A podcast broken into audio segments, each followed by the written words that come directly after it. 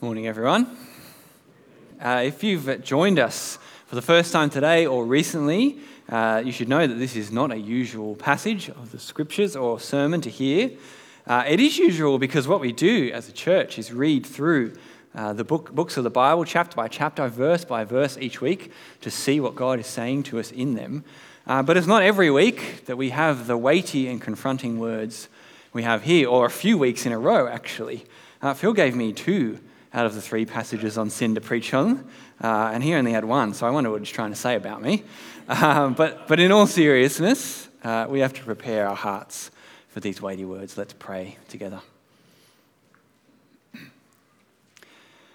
Our gracious Father, we ask that your Spirit would be at work in us as we look at these words and see what we are like without the Spirit's work, to see what humanity is like apart from Jesus. Uh, help us now to understand uh, what humanity is like, that we might understand your grace in Jesus all the more. And we pray in Jesus' name. Amen. Now, I don't know if there's a person on earth, hopefully not in this room, who doesn't like a good courtroom drama on TV. Uh, am I right? You know, just the, the, suspense of those shows, really gets you. Uh, all, all the, the deception and craftiness, you kind of, it's really intriguing. Uh, and the surprises that come out of nowhere. I also really love just how far fetched they are and just how unbelievable many of those courtroom dramas really are. Uh, I don't know if you've ever sat in a real court and a real trial, but they are far less dramatic than they ever are in the movies. Uh, they're actually kind of dull. If maybe if you've experienced that, you know what I'm talking about. Um, but what we've been reading through Romans over the last few weeks has been like a courtroom trial. Uh, Paul, he's been prosecuting and questioning humanity and showing forth the evidence in the case against us as humans. What has humanity done? What, what are they guilty of? Why do they deserve God's judgment? It's important to know these chapters are about what humanity is like apart from Jesus and apart from his gospel before Paul then gets to the gospel. So let's think about these last few weeks for a moment before we get to our passage. Let's remind ourselves what have we seen? What is the state of humanity without the gospel? Well, Paul says it's bad news. Two weeks ago, we saw the story of humanity as a whole. Now, apart from God, what have we done? Well, we've seen God's glory in creation, but then we've suppressed that glory and that truth. We've exchanged the truth of God for idols, lies, and worshipped created things instead of the Creator.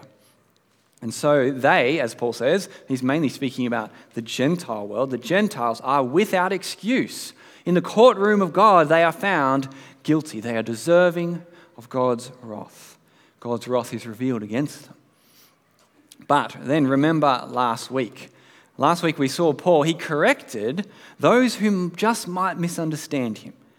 Paul turned and spoke to those who might say, Yeah, you tell them, Paul, you tell those rotten Gentiles that they're sinners. But, Paul says, to you who have God's law, to those who had his word, to the Jews of that day, and to you who stand in judgment over others, to them, Paul says, have you kept the law always and in every way? Do you not do the very same things that you condemn in others? Don't think that you receive special treatment as God's nation, as Israel. God is totally fair. He will repay each according to his works. There's no favoritism with him.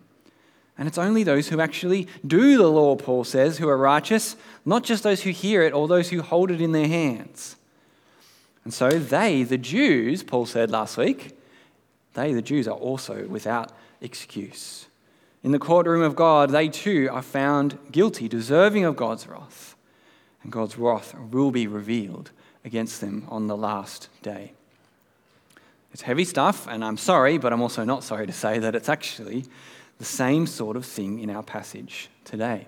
See, it's more bad news so that next week we can see the good news. And it's as we see the bad news that it makes the good news oh so good. You see how good it will be once we have walked, or rather trudged, through these chapters on sin and God's wrath. But today, Paul, he continues this courtroom style prosecution. Uh, before he gets to the end, the closing arguments and the final verdict, he raises five objections. That's the first part of our passage today. Everyone loves the objections and the courtroom drama. Uh, here, Paul, he deals with five of them, uh, and it's objections that are raised in light of, of what he's just said in chapter 2. And these are real objections that Paul would have heard as he went around the world preaching the gospel and talking about sin and speaking to the Jews. And he goes on later in Romans to, to deal with these things in more detail. But for now, he kind of just throws the question out and answers it really quickly, and then he moves on. So you can imagine it like the courtroom objection, or you could imagine it like this. You know, just imagine you're in a seminar or a lecture, and the presenter up the front, what do they do? From time to time, they say, Does anyone have any questions? Uh, and then they get questions and answers. Well, just imagine that that's what's happening here, but instead, Paul is like, actually, I know your questions, and they're silly questions, and I'm going to answer them, and then I'm going to move on. This is what happens in the verses we see here. So let's get into it. What is the first objection? What advantage do the Jews have? Someone asks. Uh, Paul's been saying that the Jews, they'll be judged according to their works, just as Gentiles will. And so you can imagine the Jew sitting there thinking, hang on a sec, what is the benefit of being a Jew then? What good is it to be part of God's chosen people and to have his law and then have no advantage? look at verse 1. Here's how he asks it. So, what advantage does the Jew have, or what is the benefit of circumcision, of following all the Jewish law? Well, in one sense, he's already answered this question, hasn't he? In the final judgment, on the last day, there is no favoritism with God. All are judged fairly according to their works. Don't think that you have an advantage just because you're a Jew, Paul says. But what's his answer here? Verse 2 considerable in every way. That's the advantage. There is an advantage to being a Jew, he says. How? If we're all judged the same. Well, he doesn't go into detail here, he does that in chapter 9. All he says here, look there, is about their privilege. He says, first, they, the Jews, were entrusted with the spoken words of God. What a privilege to have God's law, to have and to hold and to hear the spoken words of God, the creator, the sustainer of all things. If that is not an advantage, then what is? It's a silly question, Paul says. You have the most valuable thing in the world that no other nation had the words of God. And so the objection one is overruled. He moves on to objection two Has God's faithfulness been cancelled? See, if the Jews had God's word, but, verse 3, some of them didn't believe the word, the, the Old Testament word of God, will their unbelief cancel God's faithfulness? Do you see what he's getting at? He's saying if Israel was unfaithful and if they turn again, if some of them were turn away from God uh, and God judges them, well, how can God keep his promises to bless them?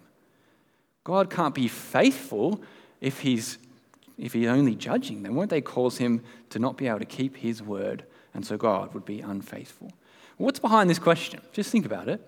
What's behind it is the person saying, well, it can't be righteous for God to judge us, so he should let us go. Let us go. It's not good for God to judge his special people, the Jews. It's them trying to make an excuse, isn't it? Paul, you're wrong. God does show us favoritism, us the Jews. But what's Paul's answer in verse 4? Absolutely not. God must be true even if everyone is a liar. See, even if every person ever, who ever lived, was a liar, always, God could be and would still be true and faithful. And then he, Paul goes on to quote from Psalm 51, if you look there. And the point of quoting that is that God is justified, He is righteous, He is faithful, even when He judges and even when He punishes, because He's only doing what He said He would do, because He is just. See, God promises wonderful things to those who turn to Him, and then He promises awful things to those who turn away from Him. So, number two, has God's faithfulness been cancelled? No way. Silly question, Paul says. God is faithful even if no one else is, and he is being faithful even when he judges. Overruled, Paul says. Uh, objection number three. We're moving quickly, remember? Is God unrighteous to inflict wrath? Now, this one's a little bit more philosophical, uh, but look at the question in verse 5. He says, But if our unrighteousness highlights God's righteousness, what are we to say? I use a human argument. Is God unrighteous to inflict wrath? See, this person, the objector, says, Okay, Paul, I think I get you. We are so sinful, and God is just so righteous. But if our sin is so sinful that it, that it makes God's righteousness look even better and greater and good, shouldn't God be, shouldn't God be happy about that? How can he punish him if our sin shows us just how righteous he is? Shouldn't God be happy with the net result? And so, well, he shouldn't be angry with us. We've made him look better in the end. And Paul just thinks this is such a silly question that he can't help himself. Did you see it there? Uh, he slipped in that phrase, I use a human argument. This is silly human reasoning, according to Paul. And so his answer again in verse 6, look there, absolutely not. Otherwise, how will God judge the world? See, God has to judge the world to be righteous. And it's a given that he will. How else could it be? God would be unrighteous not to judge the world and its sin. Silly question, Paul says. To live in a world, just think about it, to live in a world where sin is not and sin will not be held to account and dealt with is a horrific thought, isn't it? I don't understand how, I personally don't understand how so many people in our world today live with that thought.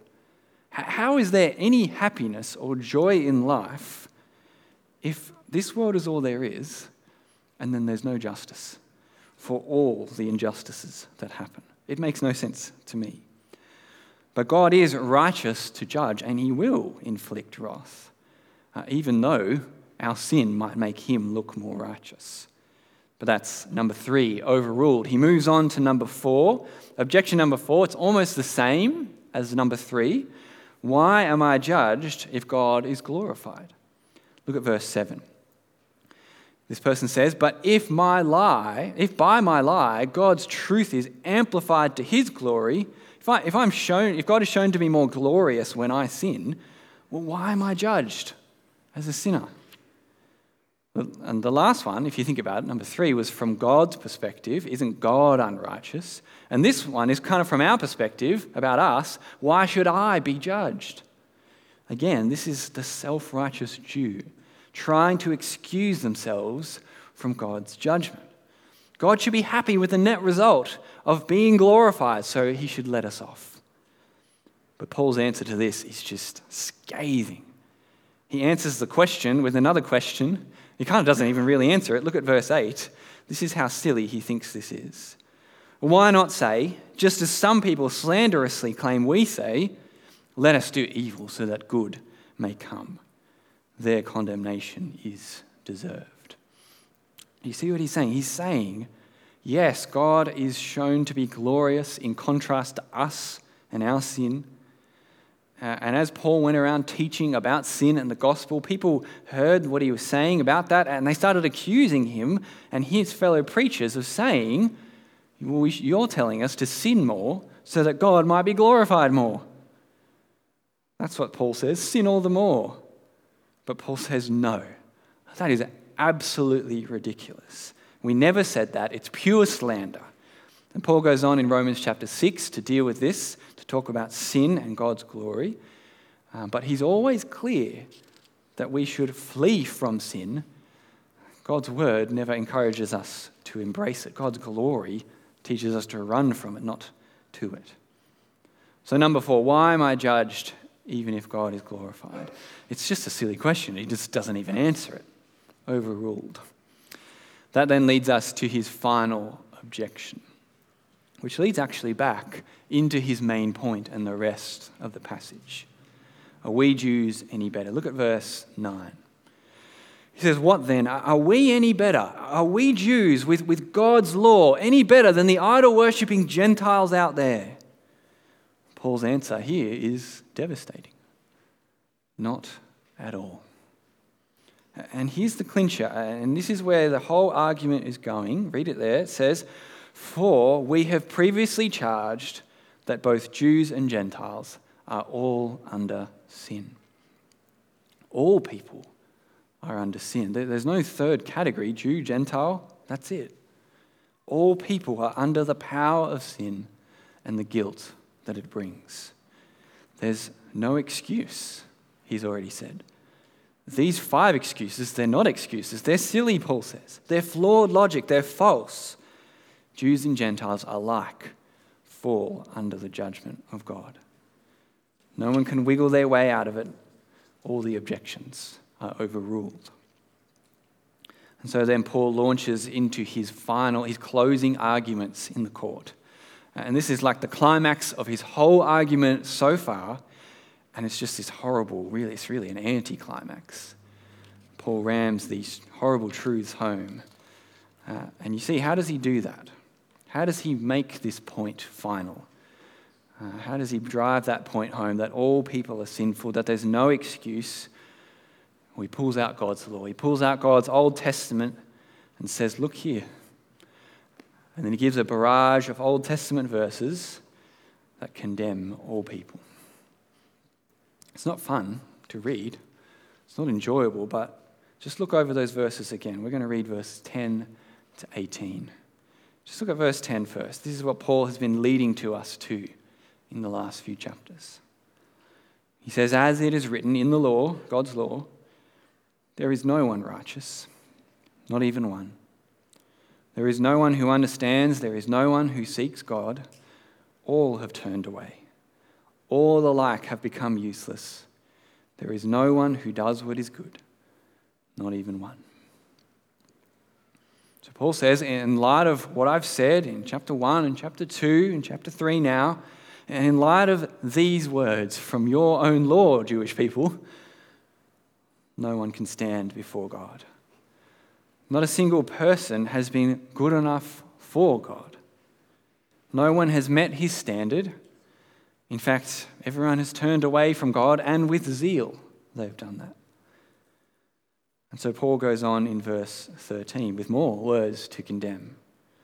He says, Our words are evil. The, the words that humans speak are hideous. That we speak words of death and words of deceit and poisonous words and bitterness. If you walk down the street or you drive anywhere in Sydney, you will hear these words. As I wrote this sermon, I heard people on the street abusing each other. In verse 15, he goes on to say that our feet, he talks about our feet and our walking, our feet run towards harming others. We walk on paths of wretchedness and ruin, he says. Humans don't walk on the path of peace. Peace is not a word to describe humanity. And if you look at the news, or if you walk into any home or any family, you'll see that's true.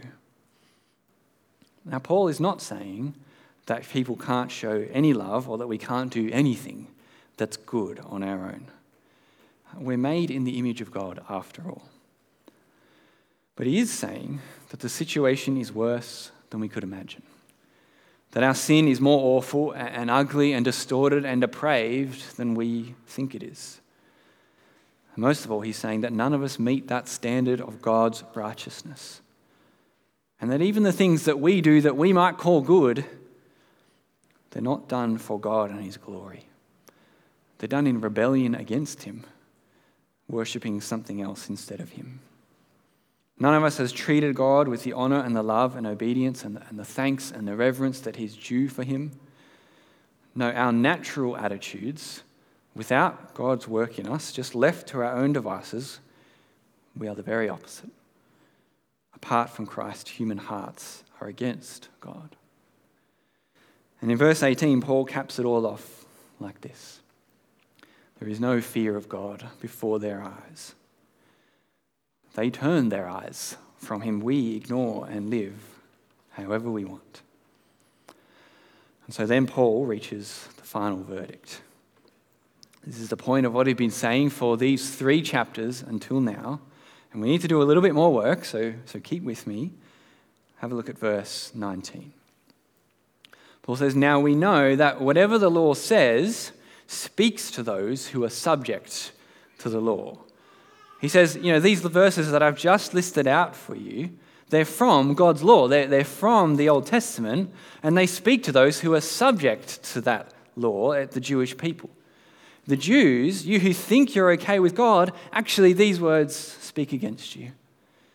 These words that you hold in your hands actually condemn you. Let's read on.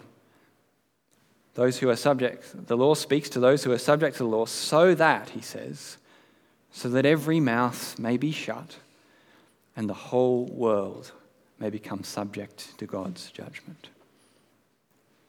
His point is this he says, I have shown you that the Gentile world, those without God's law, they are under uh, sin. They're under God's wrath for their idolatry. And now I've shown you that the Jewish world, those who have God's law, they are under sin too. And so that means that every mouth is shut before God. There is no excuse for Gentile, there is no excuse for Jew. Because of their sin, the whole world is under God's righteous judgment. He's saying if not even the Jews who have the very spoken words of God can be right with God by themselves, well, no one can. No one has, and no one will. And that's actually his point in the very last verse, in verse 20. But, but before you just look at verse 20, I'm actually going to show it to you on the screen. Just remember back to last week, because if we compare what Paul says there to what he says here, we kind of get where he's landing all of these things. So you remember last week, Paul said in chapter 2, he's talking about God's righteous, fair judgment. He says, For the hearers of the law are not righteous before God, but the doers of the law will be declared righteous. See, you have to obey God's law to actually be righteous. But then we'll look at what Paul really thinks and what he really means in chapter 3, verse 20, our last verse for no one. No one will be justified or righteous in his sight by the works of the law. He, sa- he said, The doers of the law will be righteous, but there is no true doer of the law. In fact, he says, the knowledge of sin comes through the law. And again, he'll press into this more in later chapters, but here he just states that truth the truth that God's law doesn't make people righteous, it actually shows them just how sinful they are when they disobey it. See, God's law shuts every mouth before God, the judge. And we can't make any excuse. We can't justify ourselves. Not, not even the Jews who have his law live it out. The verdict is only guilty. And that's the weighty words, the weighty teaching of three chapters of Romans, culminating in these heavy words. The weight piles from chapter to chapter until this point. And so, we're left feeling weighed down, aren't we? We need to remember this is all here for it's all written for us for a purpose. See, if you feel the weight of it, that's actually right. There's probably something wrong if, if you don't have a sense of weight from these words. If you have no guilt or no shame or no sorrow at these words, will suggest that you either haven't understood them and, and you need to do it, read it again, or it suggests that your heart is hard. Your heart is hard to God's truth. See, we should feel the weight of it, not because we love to feel mopey or we want to make people feel bad, but because Paul is trying to show us just how much we need the gospel of Jesus. Because, do you remember how Paul started way back in chapter 1? Maybe you don't. Here's the refresher. He said, For God's gospel, in God's gospel, he gives the gift of righteousness to those who believe. Why does God have to give his righteousness, reveal his righteousness, and, and give it as a gift?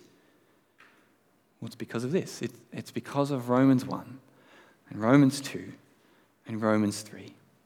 Because God's wrath is on the sin of all humanity, There's no excuse, there's no one righteous. In and of ourselves, not even one of us can stand before God. But in the gospel, we receive the gift of God's righteousness that we don't deserve. See, see, we need the gospel in order to be righteous. See, if, if the gospel, if Christianity is just about taking humanity from being kind of okay to making them a bit better, a bit more moral, well, we can just ignore the gospel and focus on things that are more interesting. But if we need Jesus, if we need the gift of God's righteousness, if we're ruined without Jesus, if we're desperate and destitute and depraved, as Paul says we are here, if we're under the wrath of God and the righteous judgment of God and all the fearsome things that that means, well, then the gospel of Jesus is the one thing in the world that we need more than anything else. Isn't that right? And if we know that, well, do you know that, first of all? That's what Paul is working so hard to say. That's what maybe you're being confronted with with the first time today. Do you know that we're in a boat that's sinking? The wrath of God is against our sin. If you, if you know all of that, as I pray many of us do, if you know that, then you know just how much you need the gospel of Jesus. And that is where Romans takes us next week in chapter 3. So, by all means, read ahead. I'm not going to stop you reading your Bible. That would be a wrong thing for a pastor to do. Uh, but I'm not going to go there now because we're not going to steal the thunder of those words as we look at them next week. Perhaps some of the most amazing words ever written. Instead, today we'll be sharing the Lord's Supper. And as we share the Lord's Supper, as we eat the bread and drink the cup, it's my hope today that it will bear all the more significance for you because of Romans 3. Because in Romans today, we learn why Jesus' body had to be broken and hung on a cross. It was our sin and our rejection of God. And we learn why his blood had to be shed. It was to bear the wrath of God that was against us. So, how do we heed the words of Romans 3? Well, we don't make excuses for ourselves. We don't raise objections to God. No, you humble yourself before God because Romans 3 has humiliated us and gotten rid of any sense of pride that we might have. But as we humble ourselves and remember the death of Jesus, well, it makes us all the more thankful, doesn't it? Because, we, we, because when we remember why Jesus' body was broken and why his blood was shed, we know and remember that he did it for us.